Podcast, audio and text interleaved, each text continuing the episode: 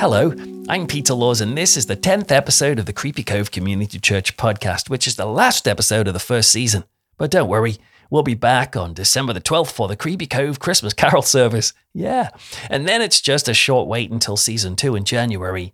In the meantime, if you enjoyed the songs of Creepy Cove Season 1, well, guess what? You'll soon be able to buy the album, The Horror Hymns of Creepy Cove Volume 1. Just visit creepycove.com for details. Some members of the Patreon program will get that for free. Can I just take the opportunity to thank everyone who has listened to Creepy Cove, especially those who have joined the Patreon? Because I started this podcast, being honest, uh, during lockdown when a bunch of my author events were cancelled. I also had to accept that I'm just not able to make a full living from writing books alone. And so having people join the Patreon makes a big difference and lets me actually do the weird stuff that I do. By the way, the weekly Peter Laws podcast for patrons will continue between seasons, so I can see you guys there. So thank you and thank you for all the amazing messages that I've had from all over the world. It's pretty humbling when something as quirky and as weird as this seems to strike a chord with people. But hey, I've spoken more than I normally would because it's really time to get to church, and I hear that the place looks a little bit different tonight. I'll see you in there. Our church sits in a cold place, at the very edge of a windswept cliff. Here, we overlook the notorious community of Creepy Cove, a haunted, mysterious fishing town by the sea. It is a place where every horror movie actually happened. We have served the spiritual and spooky needs of the Cove for centuries. But now, we invite you, our special friend, to join us. So come on in, shake off the rain, because the After Dark service is about to begin. This is Creepy Cove Community Church. We bid you welcome.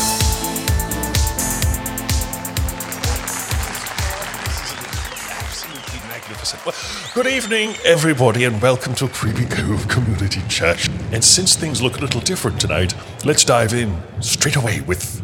Oh, beautiful harmony. now, as you can see by the decor and the lighting, tonight's service is a special, very special, marine themed service. Marine meaning, of course, anything to do with the sea, which we have a great kinship with here in the fishing village of Creepy Cove. So, yes, please don't be alarmed. For those visiting us for the first time, you may have assumed that the putrid stench of oily fish had to do with the personal hygiene of those sat next to you, which occasionally, of course, can be precisely the case. What's that, eh, Barbara? oh, sorry. Um, but no, on this particular night, the reason you are breathing in the repellent reek of the ocean's dirtiest slime is because it's all part of Creepy Cove's annual Festival of Poseidon, where our lovely town celebrates the nautical heritage of our community. But this is not to be confused with the Festival of the Poseidon Adventure, which is also going on on a cruise ship out at sea at the moment. That's some sort of geek thing for people who like disaster movies. Yes, Creepy Cove, as previously stated, is first and foremost a fishing town, which is famous the world over. Not just because every horror movie actually happened here, but we also make a wicked fishy finger. and we curate oysters that one can die for. Quite literally die for. Now, we have some very special guests for the service tonight. Later, we will have a musical item from Blake and the Elizabeth Dane Men's Choir.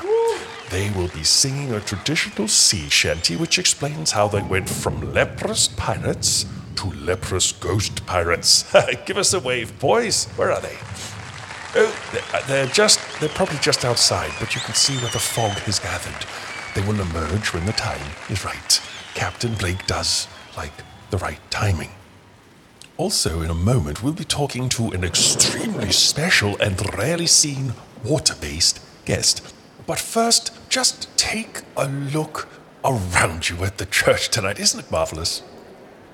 Yes, we sincerely hope that you're enjoying the wonderful lighting and decor that has been so skillfully provided via the collaboration between artists of our church, the local fisherfolk from down Innsmouth Way, and the festival committee.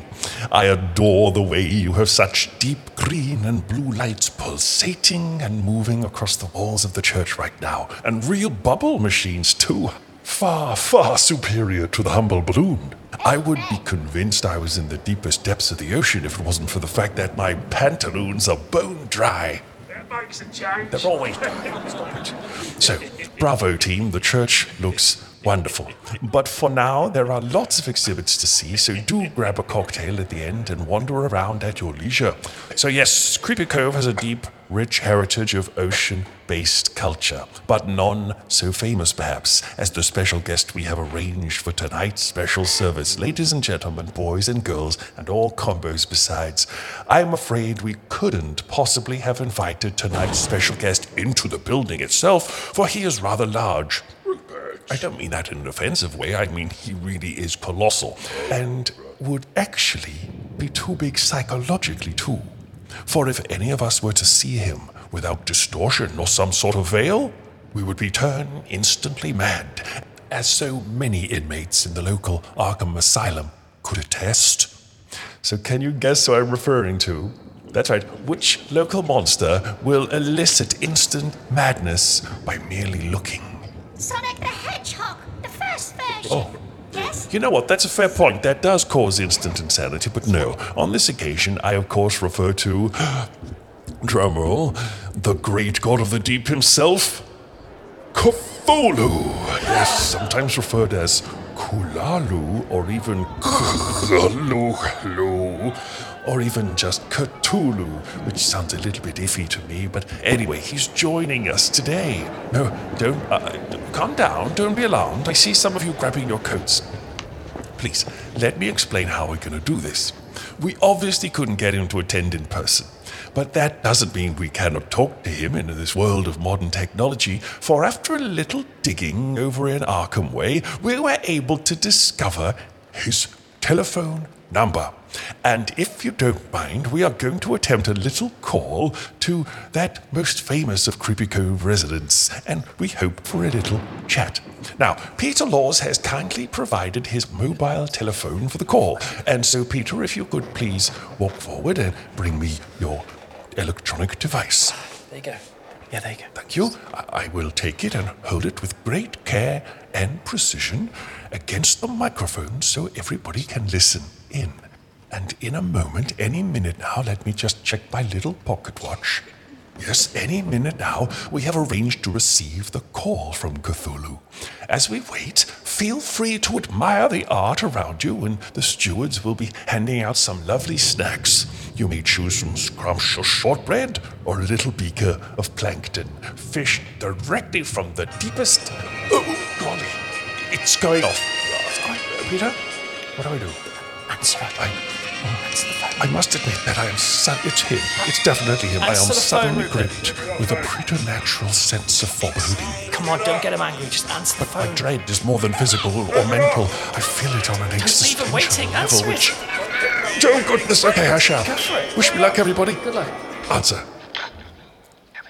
Hello? This is Rupert Donk speaking of Creepy Cove Community Church. May I confirm the caller, please? Hello.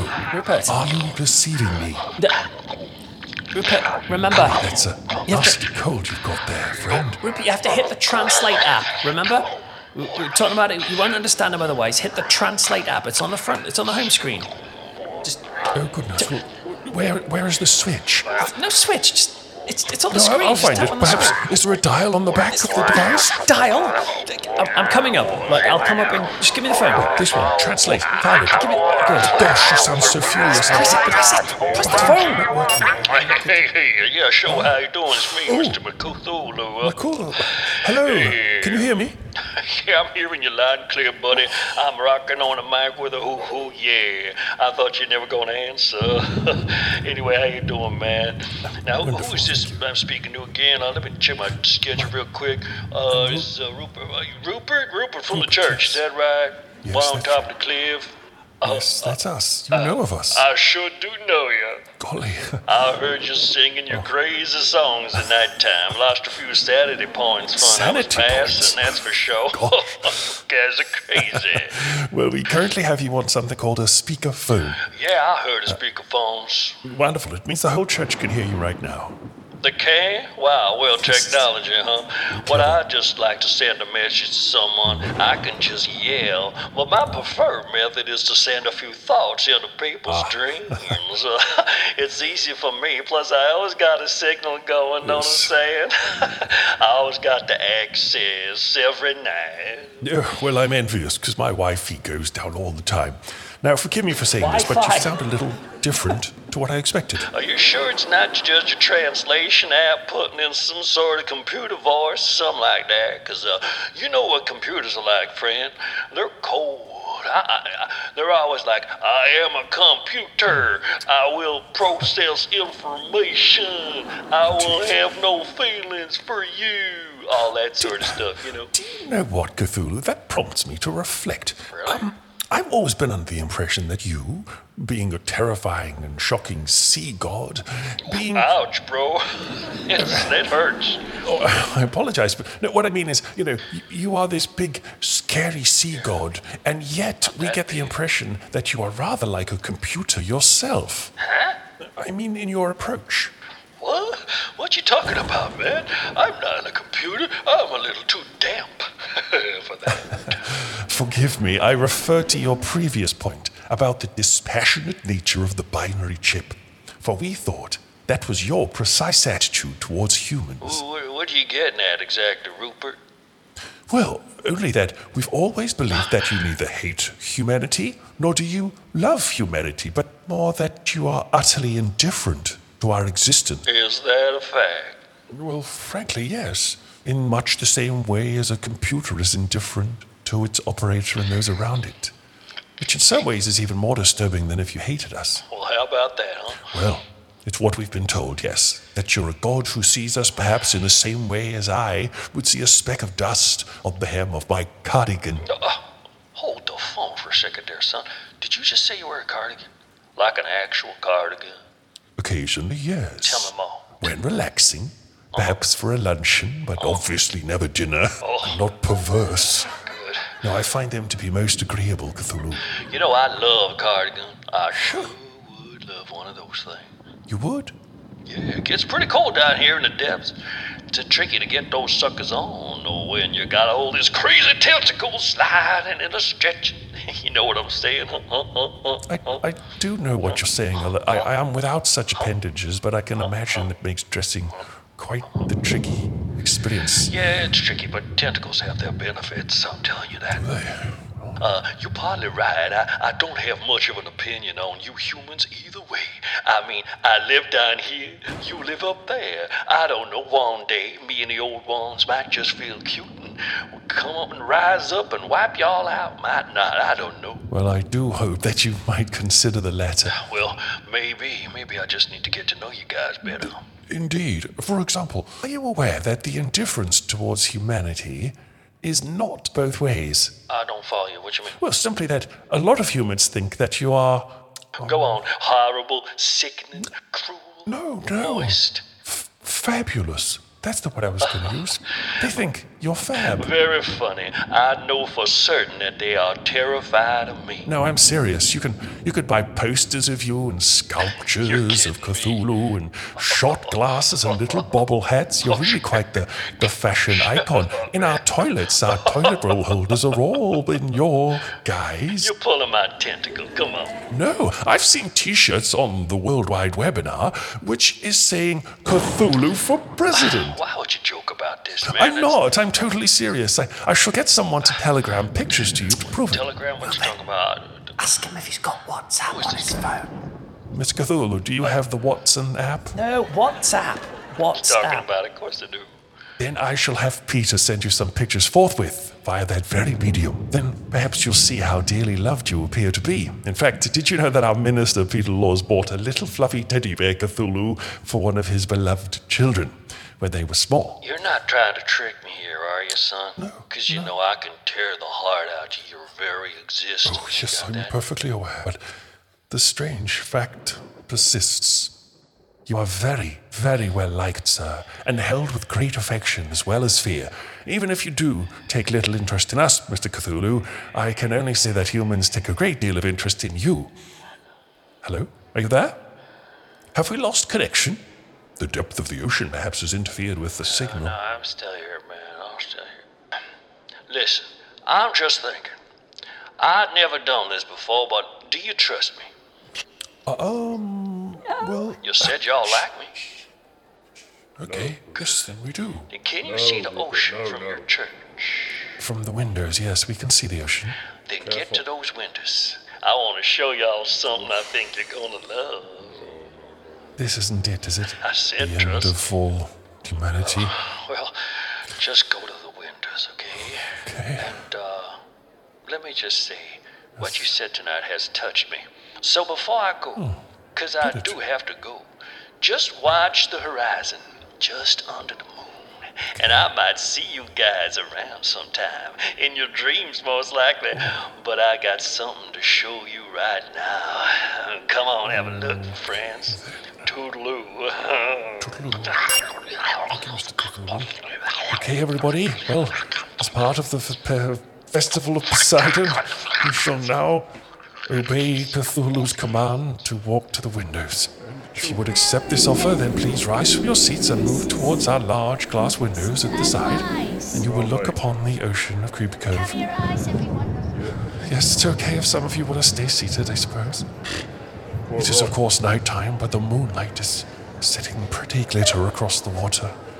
Perhaps a wonderful thing to see before the last explosion of madness in our minds. I don't want to die. One wonders if it is wise to do this, but I'm curious to know what he has in store. Oh, oh, oh my goodness! Oh my golly goodness! For those of you at home, let me just explain what we just see.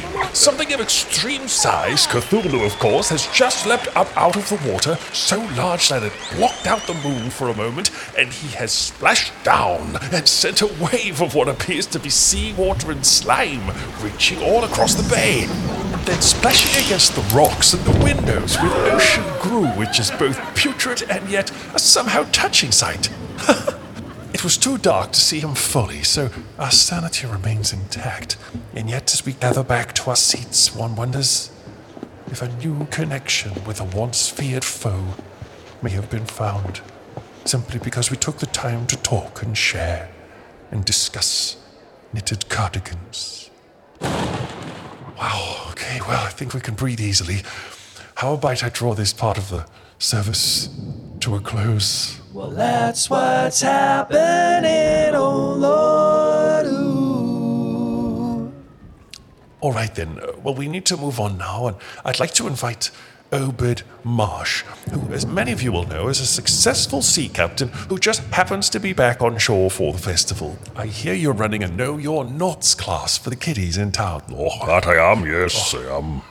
Very good. Perhaps I shall attend your class, Obed, because I must admit that when it comes to tying my knots, I'm a little ropey. Oh, no, no, no, no, no.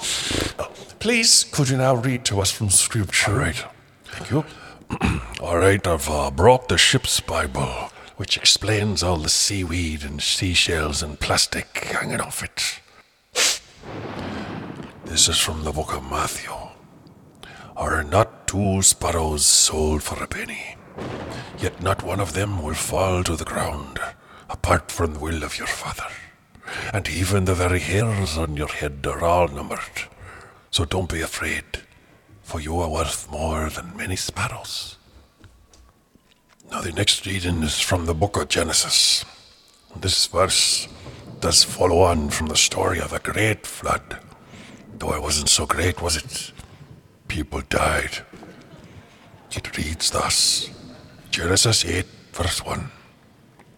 But God remembered Noah and all the wild animals and the livestock that were with him on the ark. And he sent a wind over the earth, and the waters receded. And one more for your pleasure. a famed verse from John 3:16 which reads For God so loved the world that he gave his only son that whoever believes in him should not perish but have eternal life. And this concludes the reading from the Holy Scriptures. Aye aye. Oh, thank you very much, Obed. Good to see you again, although I can never figure out where your accent's from. You've travelled so far. From Leeds. We're now going to invite Peter Laws, who will come and speak to us. Peter, if you could perhaps finish your plankton drink before ascending the stage, I would be most appreciative. I'd rather not get some of that smelly smelly onto the microphone stand. Thank you. Well, we're just gonna uh, wait for the sermon chimes to start, which they just did. So let's dive straight in. When my daughter was really little, um, she had some really cool toys. Uh, uh, one that I remember particularly was an amazing Playmobil airport, which had a full white and yellow jumbo jet. I just loved that toy. And um, she had taxi, the air traffic control tower, loads of little figures. It was cool. She also had some great um, Hot Wheels cars, which looked like 70s style cop show cars, which she played with a lot. Um, she had this monkey that you could punch in the stomach and it would bleat out weird dialogue. This was not a real monkey, obviously. but yeah, she had lots of cool toys, which um, which were lots of fun. But there was a while where all of these toys got kind of pushed to the side because she became obsessed with something else. And it was something that she called her treasures. What was this toy, I hear you ask? Well, it was basically a small plastic Tupperware tub dish with a lid. Something that my mum gave to her. Okay, so it's not exactly a PlayStation 5, but you get the idea. This was simply a receptacle in which she could put things that interested her. And she called those things her treasures. She'd pick up a stone from the floor and then put it in her, to her treasures.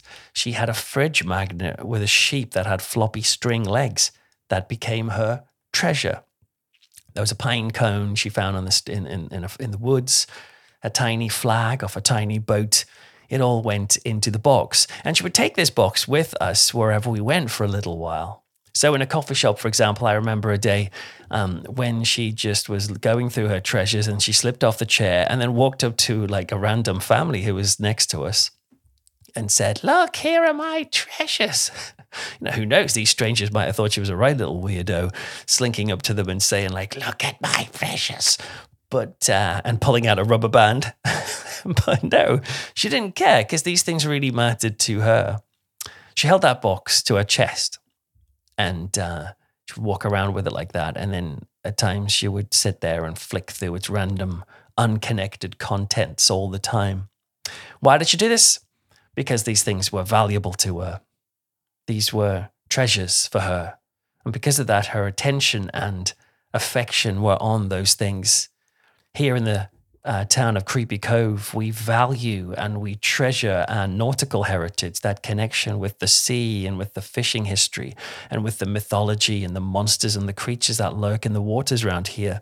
Um, these things are valuable to us. We treasure them, where our attention is on them, especially this time of year. Well, if God exists, maybe he doesn't, but if he does, what's he like? Does he kind of put up with us and then destroy us when we step out of line? Is he kind of not bothered about us like uh, Cthulhu? A lot of people might think that. But I'd like to just try and suggest to you that there's another option. That if God does exist, then um, perhaps his attention and affection is on human beings uh, more universally than we might think. That actually, in the same way as my daughter hold those treasures to her, that that's how God may see you. But to be fair, right, you might be sitting there thinking, no way, mate.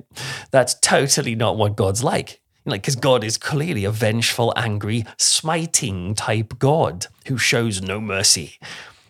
You know, especially for anyone who breaks his rules. In other words, God could come across, and I totally get this, right? Because I used to think this God comes across as a super strict dictator who works on a system where basically he threatens punishment for when you do the wrong thing, culminating in hell, let's say, and then he will reward um, good acts or being holy, which will culminate in heaven. And to unlock those rewards requires specific types of religious observance.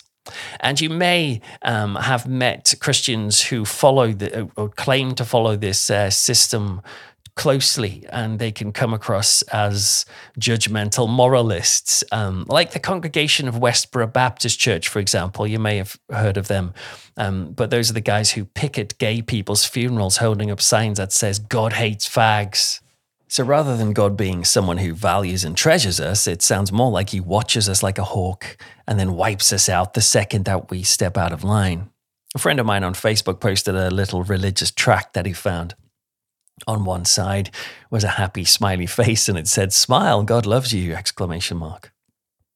On the flip side, however, was a bunch more writing which starts, um, Smile, God loves you, but if you reject his love given at great sacrifice at Calvary, it would be better for you not to have been born.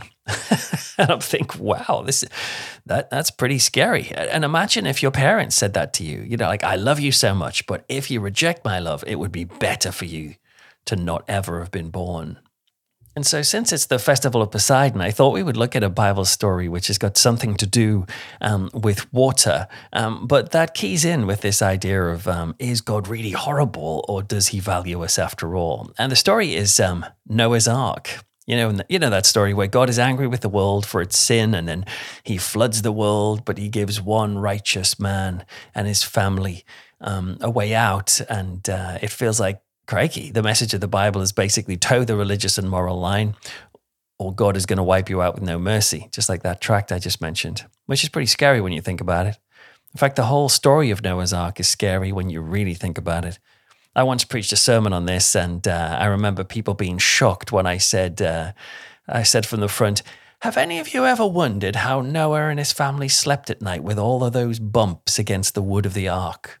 And people were like, What bumps? What are you talking about? And I said, You know, like all the corpses of the world, like the millions of bodies that would have been floating on the surface of the water going, you know, against the, the hull of the ark.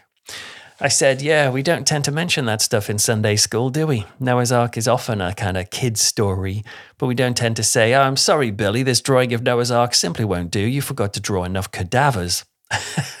but you know, it's it, it's a it's a tale of um, people dying across the world on one hand, Noah's Ark in the book of Genesis can make people dismiss Christianity because they simply feel, well, that's just way too harsh and cold. And it's a scary interpretation of what love looks like, and therefore that's not for me. I can understand that. Some people, on the other hand, can dismiss uh, Noah's Ark and then perhaps Christianity in turn because they'll say, but clearly Noah's Ark's just a myth. Why do you guys believe that? And there's lots of Christians who really strongly believe about Noah's Ark happening in history.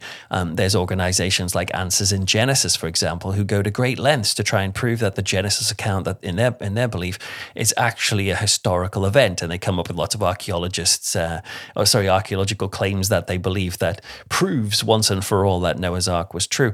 To which um, many critics, of course, would turn back and say, Aren't you aware that there are stories of great floods that are found throughout the mythology of hundreds of other ancient cultures? And they'd be right to say that because it's true. That the Epic of Gilgamesh, for example, really sounds like the same story of Noah, yet predates Noah. Um, in other words, in the ancient world, it wasn't unusual for cultures to express their beliefs through a flood story.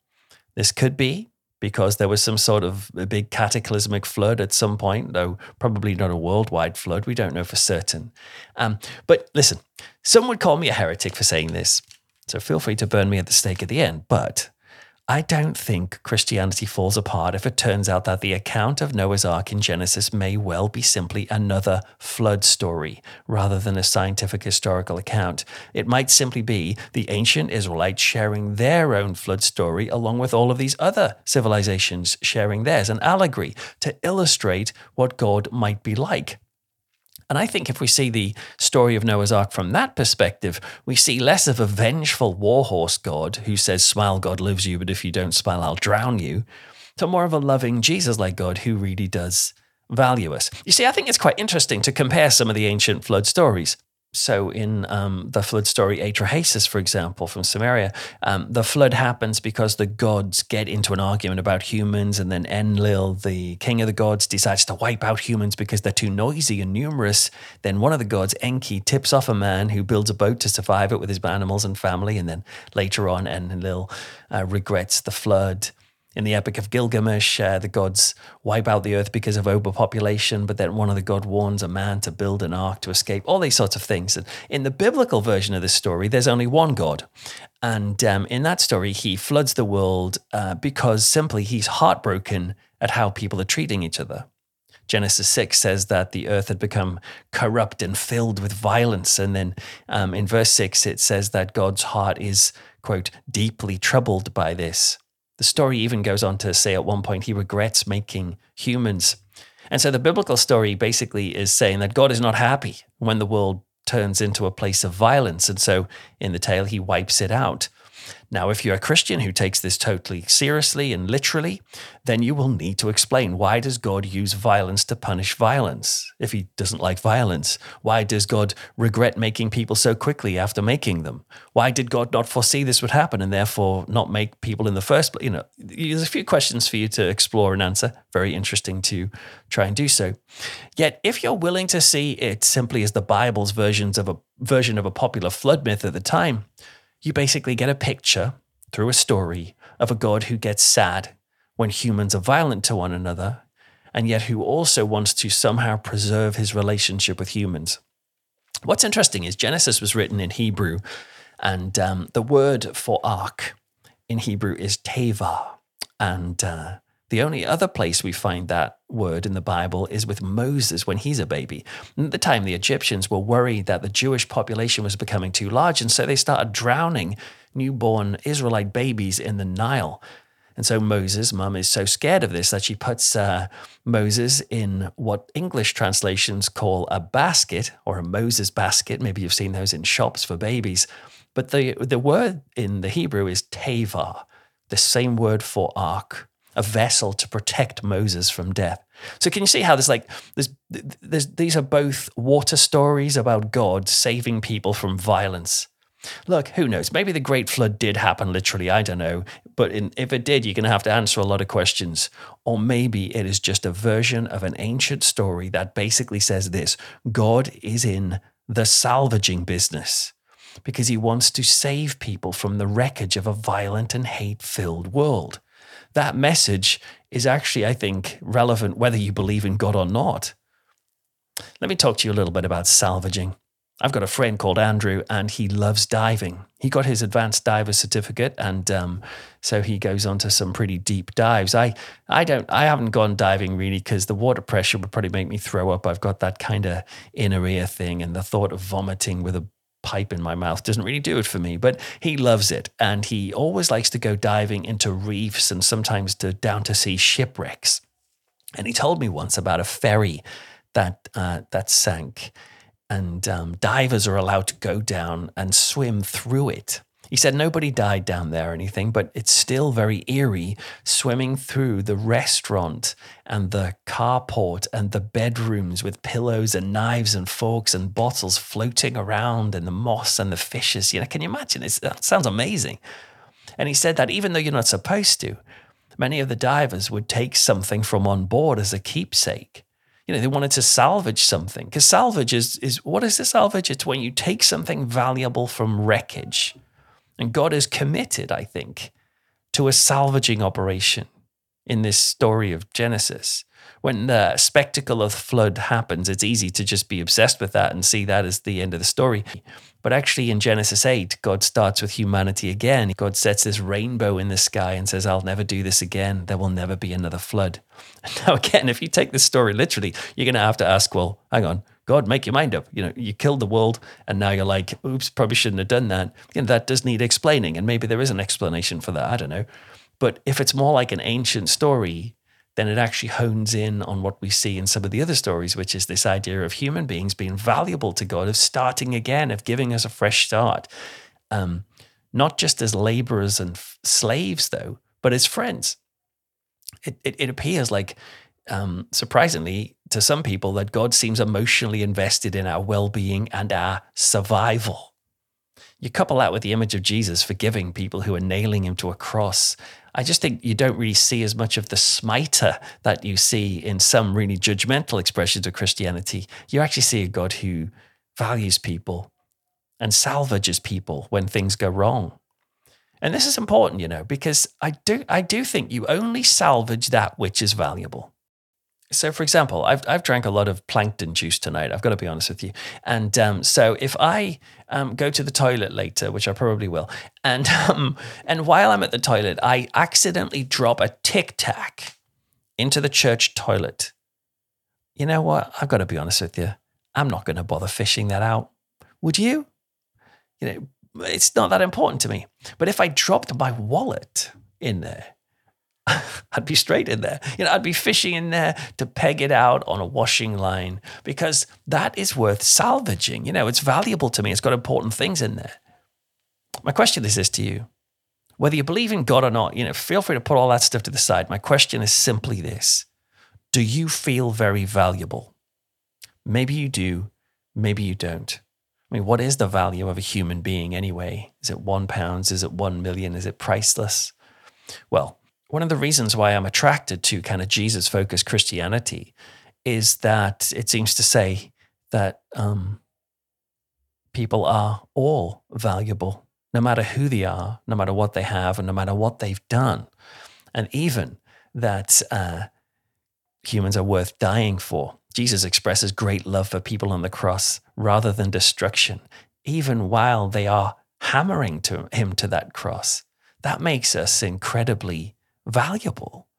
And if you don't feel valuable tonight, then please listen to what I'm about to say. Whether you believe in faith or not, just can you just listen to what I'm about to say to you? It's a philosophical concept which is quite important. All value is attributed. Have you noticed that in life? But we we don't tend to go on a system where things have intrinsic value. We go on a system where we attribute value to things. So, for example, let me just get in my pocket a second. Okay, right here's um, here's a, a ten pounds note. Ooh, look how rich I am. What makes this ten pounds note valuable? Because technically, this is just a piece of paper. This is valuable because we have decided as a you know group of people, as a society, that this piece of paper is valued at 10 pounds. The value is attributed. Think of an old teddy bear that you have at home with its bust up eye and stuffing sprouting out, worth very little to others, perhaps junk. But it's priceless to you because it was given to you by your grandma, who long since passed away in a horrific trapeze accident, perhaps. You see, what I'm trying to say is value is never really, in a sense, intrinsic in the object. Like the diamond, for example, um, is only valuable because we've all agreed that diamonds are valuable. Um, we've given it value. Some of you listening to me now, you are living your lives feeling like you have no intrinsic value. Well, if you think that way, and I can understand why you might be. Maybe you've had people telling you the, the, opposite that you're worthless all your life, and it is it takes a lifetime sometimes to shake that sort of false information about who you are. But what I'm saying is, if you think that you are, if you are hanging something as precious as your identity, your self worth, um, on this, I think you're barking up the wrong tree. And so the question, in some ways, isn't are you valuable or not deep down. The question is more like, who says you're valuable? Who attributes value to you. In the story of Noah and countless other moments in the Bible, and particularly with Jesus, we see a God who values us immensely. Jesus said this in Matthew 10 um, Are not two sparrows sold for a penny? Yet not one of them will fall to the ground apart from the will of your Father, and even the very hairs of your head are all numbered. So don't be afraid, you are worth more than many sparrows. Or Galatians, so you are no longer slaves, but God's children. And since you are his children, he has made you also heirs. You spot that bit, you're children. This is the idea, this, the, the, the, the Bible trying to say that actually we are so valued, we're seen as children. Like in, in, that's why we talk about God as like a father, although sometimes God is referred to as a mother, even in the Bible, like a parent, a good parent who loves us. Now, of course, if you don't believe in God, that's fine. Um, that's up to you. But I do hope you can grasp the central principle of this, which I think it's a healthy way of looking in the world. And I do think that most of us know this deep down. It's kind of almost self evident in us, um, whether we believe in God or not. So, to me, it makes total sense why so many people assume that the message of Christianity is that believing types are really valuable and everyone else is not valuable and expendable. However, as I see it, I think God attributes value to everyone, including you, and that makes everybody automatically valuable. And if you're getting the impression that Christianity is just about moral performance or God saving us from our sins or thinking or believing the right things, I just think maybe you're missing something quite profound. There's a Christian writer called Neil Anderson, and um, I gotta be honest with you, I don't agree with everything he says, but um, he does tell a few stories that are quite profound. And he tells this story, which is about imagine a person was involved in prostitution don't imagine too much; it'll distract you. But imagine if someone was involved in prostitution and um, and they felt bad about their profession for whatever reason. They decided this was not what they wanted. They it, it didn't make them feel empowered or anything, but actually was um, something that made them feel exploited and and hurt and, and whatnot. So they don't like it. And one day they heard that the king of that kingdom had decreed that all prostitutes were going to be forgiven and that might make this person feel very good, you know, might celebrate the fact that they have this sense of forgiveness. However, ultimately, they would still see themselves as little more than a forgiven prostitute. And they may even deep down feel that they are still ultimately kind of like a bad person or, you know, that this, this person has still got this like issue down because just being forgiven is not just is not quite enough for them to feel the revolution deep down and they might even continue in the same behavior because they think, well, I've been forgiven once, but you know, ultimately this is who I am. It's all I'll ever be. It's all I'll ever amount to be. But now, suppose that on the day after this forgiveness kind of um, declaration is made, there is a knock at the door. And this person goes to the door, and when they open the door, they see the king. And the king is on bended knee and he is offering a ring and he says, I would like you to become the queen with me. Would that change that person's self image, that person's sense of value? I think it could well do. She hasn't just been forgiven, but she's been made royalty, made part of the family. This story, I think, is quite interesting because it's it's basically saying, you know, just being forgiven by God is, is kind of half the story. I mean, we all do things that we've messed up and we need forgiveness for. Um, but that, that isn't the totality of Christianity. And whether you see Christianity as a kind of real thing with a real God behind it or as a kind of a myth that we can learn from, I think the surprise of Jesus is that he embraces us, loves us, cares about us, has affection for us this is often like a message that does not seem to gel with some people's experience of Christianity. But I'm hoping, I'm hoping that you might get that impression with Creepy Cove. you know, my uh, scuba diving friend I mentioned before, well, he told me that even though no one has died uh, when the ship actually sunk, you know, everyone survived that. He says a few people have died since then diving down there. He says people go so far that they get trapped and couldn't can't get out. They tried to salvage something they valued, but they didn't get out in time. What's at the heart of the Christian story, which I find interesting, is um, while I can understand why you would think it was a vengeful God stamping out evil and protecting his version of the best types of people. well, um, I think at the heart of Christianity, you see this God attributing value to the world and then being crucified and dying for it. There's something powerful about that about this guy who comes and um, goes to the freaks and the losers and the heretics and the sinners, if you want to use that term, that religious term, the rejects, basically. Rejects, especially by the religious institutions. And yet Jesus seemed to gravitate towards those people, not because of hate, but I think because of love. And that kind of reminds me of my daughter holding on tight to her box of treasures, of things that the world may have neglected and forgotten about. And yet she said, No, I think that's worth holding on to. Whether you believe in this stuff or not, no matter who you are and no matter what you've done in life, that you do matter and that there is someone in the world who attributes the ultimate value to you, that makes you treasured. Well, we now come to a time of prayer and meditation, and tonight's uh, prayerful meditation is loosely based on the wonderful story by H.P. Lovecraft called The Temple. So, are you ready? Excellent. Okay. I want you to picture yourself at the bottom of the ocean. You're wearing some sort of deep sea diving suit, but the helmet is all clear glass, which means you can look around and see things with incredible clarity. You have strong electric brass lamps on your shoulders.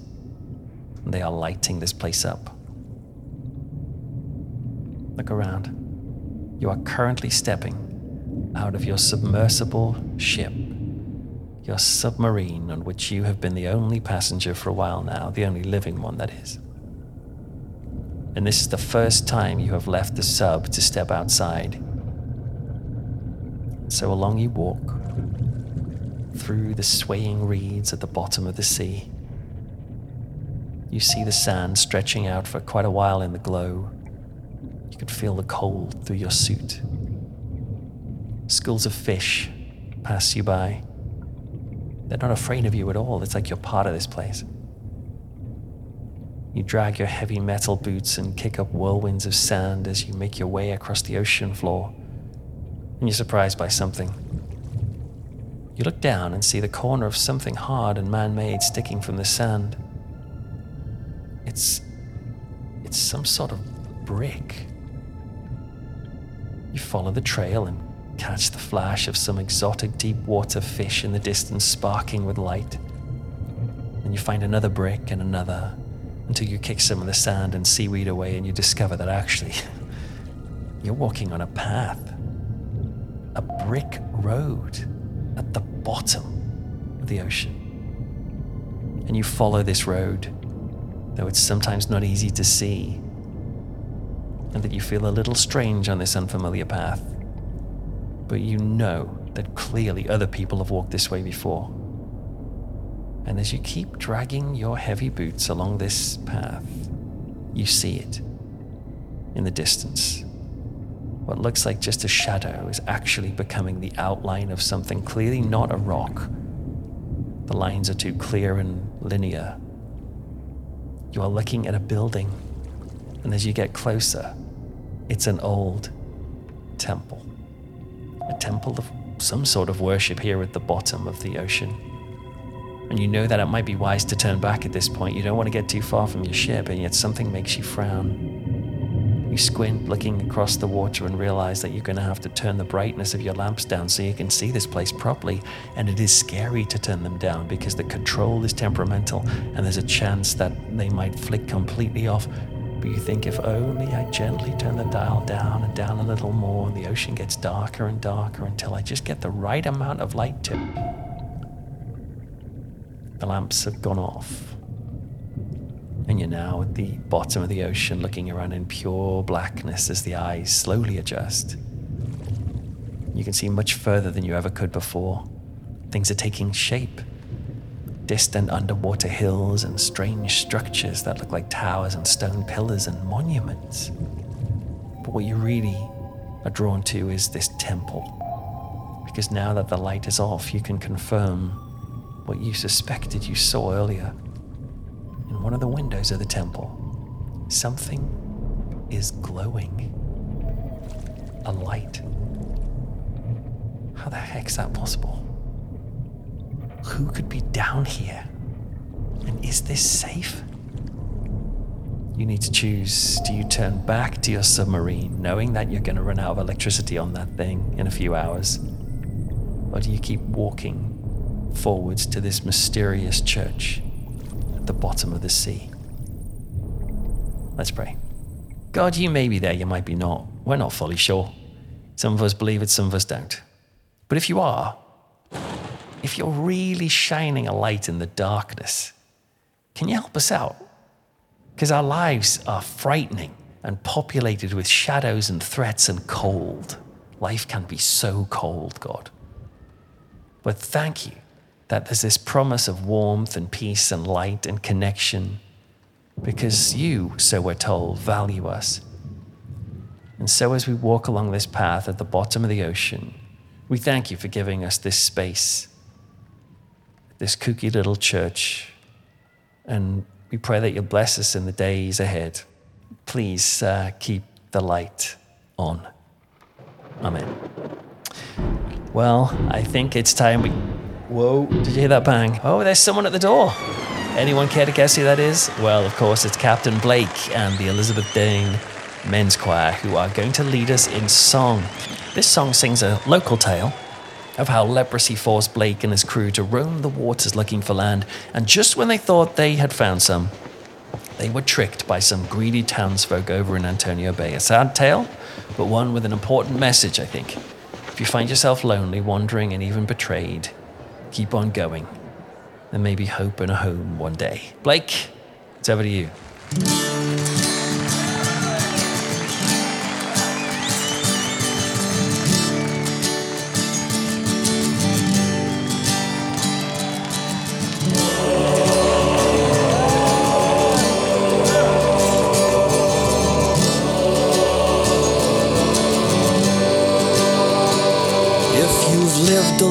Life that is harsh and cold and you're used to the sea and rain, then we call on you to join our crew as we set our sails again. We're westward bound on a search for shore that would let our kind be free. But it's hard to find a welcome face when you're racked with leprosy. Sail ye on, my boys, we'll find a home. We will one day leave this sea. As the heavens glow, let the north wind know we will found a colony. Tis bleak upon this April night, but a light doth shine ahead. We have spied a glow on the distant shore, tis a sight to raise the dead. Our navvy lads have read the maps, we have found Antonio Bay. Praise the God of sky and the Lord of deep, we will walk on land this day. Sail ye on, my boys, we found a home, for tonight we leave this sea. As the heavens glow, let the north wind know we will found this colony. Must the devil ride upon our backs? Tis a dark and evil breed.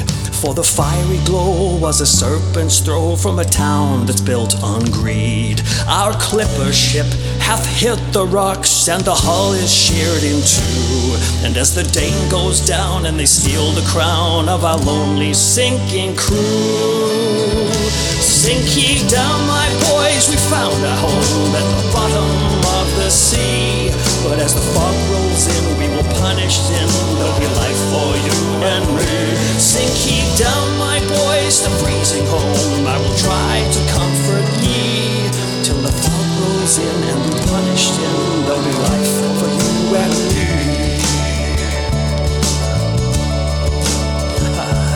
Tis April now, and a hundred years have turned our hearts to stone. Let me take your hand as we rise to land, feel the flesh upon your bones. Only six will die, tis a happy sum, and the cross I'll take for me. For the ocean waves will not be our graves, tis a prayerful loud decree. So sail ye on, boys, we'll find a home. For a night we leave this sea. As the heavens glow, may the north winds know we will crush conspiracy. Let the God who made the ocean deep set a course of jubilee. Try not to cry, for we'll find the dry. There's a home for you and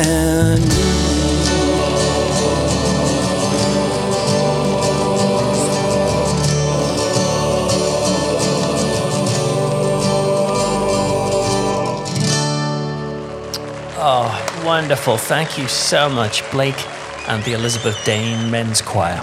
We're looking forward to hearing that on the album. Fantastic stuff. Thank you for coming, everyone. And once again, do stick around for cocktails. But until next time, take care. Well, hey, Rupert, that seems to have gone well, I think. You know, everyone seems to love the exhibits, and the conversation with Cthulhu was, was amazing, really. And I think you might have made a good connection with him. Do you think? What's wrong? You heard how nice he sounded. Nice, not really. Um, yeah, but you saw what he did. He did that huge kind of somersault leap thing in the air, splashed down in the water. I thought that was a sign of him reaching out, being kind. Sadly, I thought so too until I just received this memo from the Coast Guard. What happened? The massive splash was actually him Yeah. attacking a cruise ship. Pete. Really? Oh The no. one that's hoping the FAPA convention. The what? The Friends of the Poseidon Adventure, that one. Are you sure it was an attack though? Maybe he was like putting on a show for them or something. Uh, They're into seeing big waves and stuff. Oh, no, Peter, I'm told he picked that cruise up in his tentacle and shook all those fapper folks out like you and I would idly empty a bag of prawn cocktail crisps into our throats. Oh, quite like prawn cocktail. Um, but yeah, that's that's pretty disappointing, isn't it? It's an understatement. And uh, they say he swallowed those people while dispassionately staring across the water. Staring where? Why, here, of course, at Creepy Cove, the church. Well, connecting with others takes time. It's early days, Rupert. There's always hope. You think? Yeah, there's always hope. You mean even as those Irwin Allen geeks are slowly dying in his slimy gullet? Rupert, we can't speculate. We just don't know. How about forget it? Right? Let, us just go and grab a drink. Look, Blake and his crew have brought some Spivey Point rum. Really? Really want to try some of Oh, that, gosh, and, and I want to get to it, particularly before Obed Marsh drinks it all. indeed, Yeah, you're right. it's okay. Just try not to worry about it. We'll work out when it happens. Okay, right? that's helpful. Each day as it comes. Okay. Thank you, my friend. Thank you, my hearty. Does that sound good? It Yeah, it's very- like, uh, very on point, piratey. yes. Come on, my hearty. Arg. Oh, uh, Peggy where's me. Watson app? I can't believe you call it that. Come on, let's let's. Uh,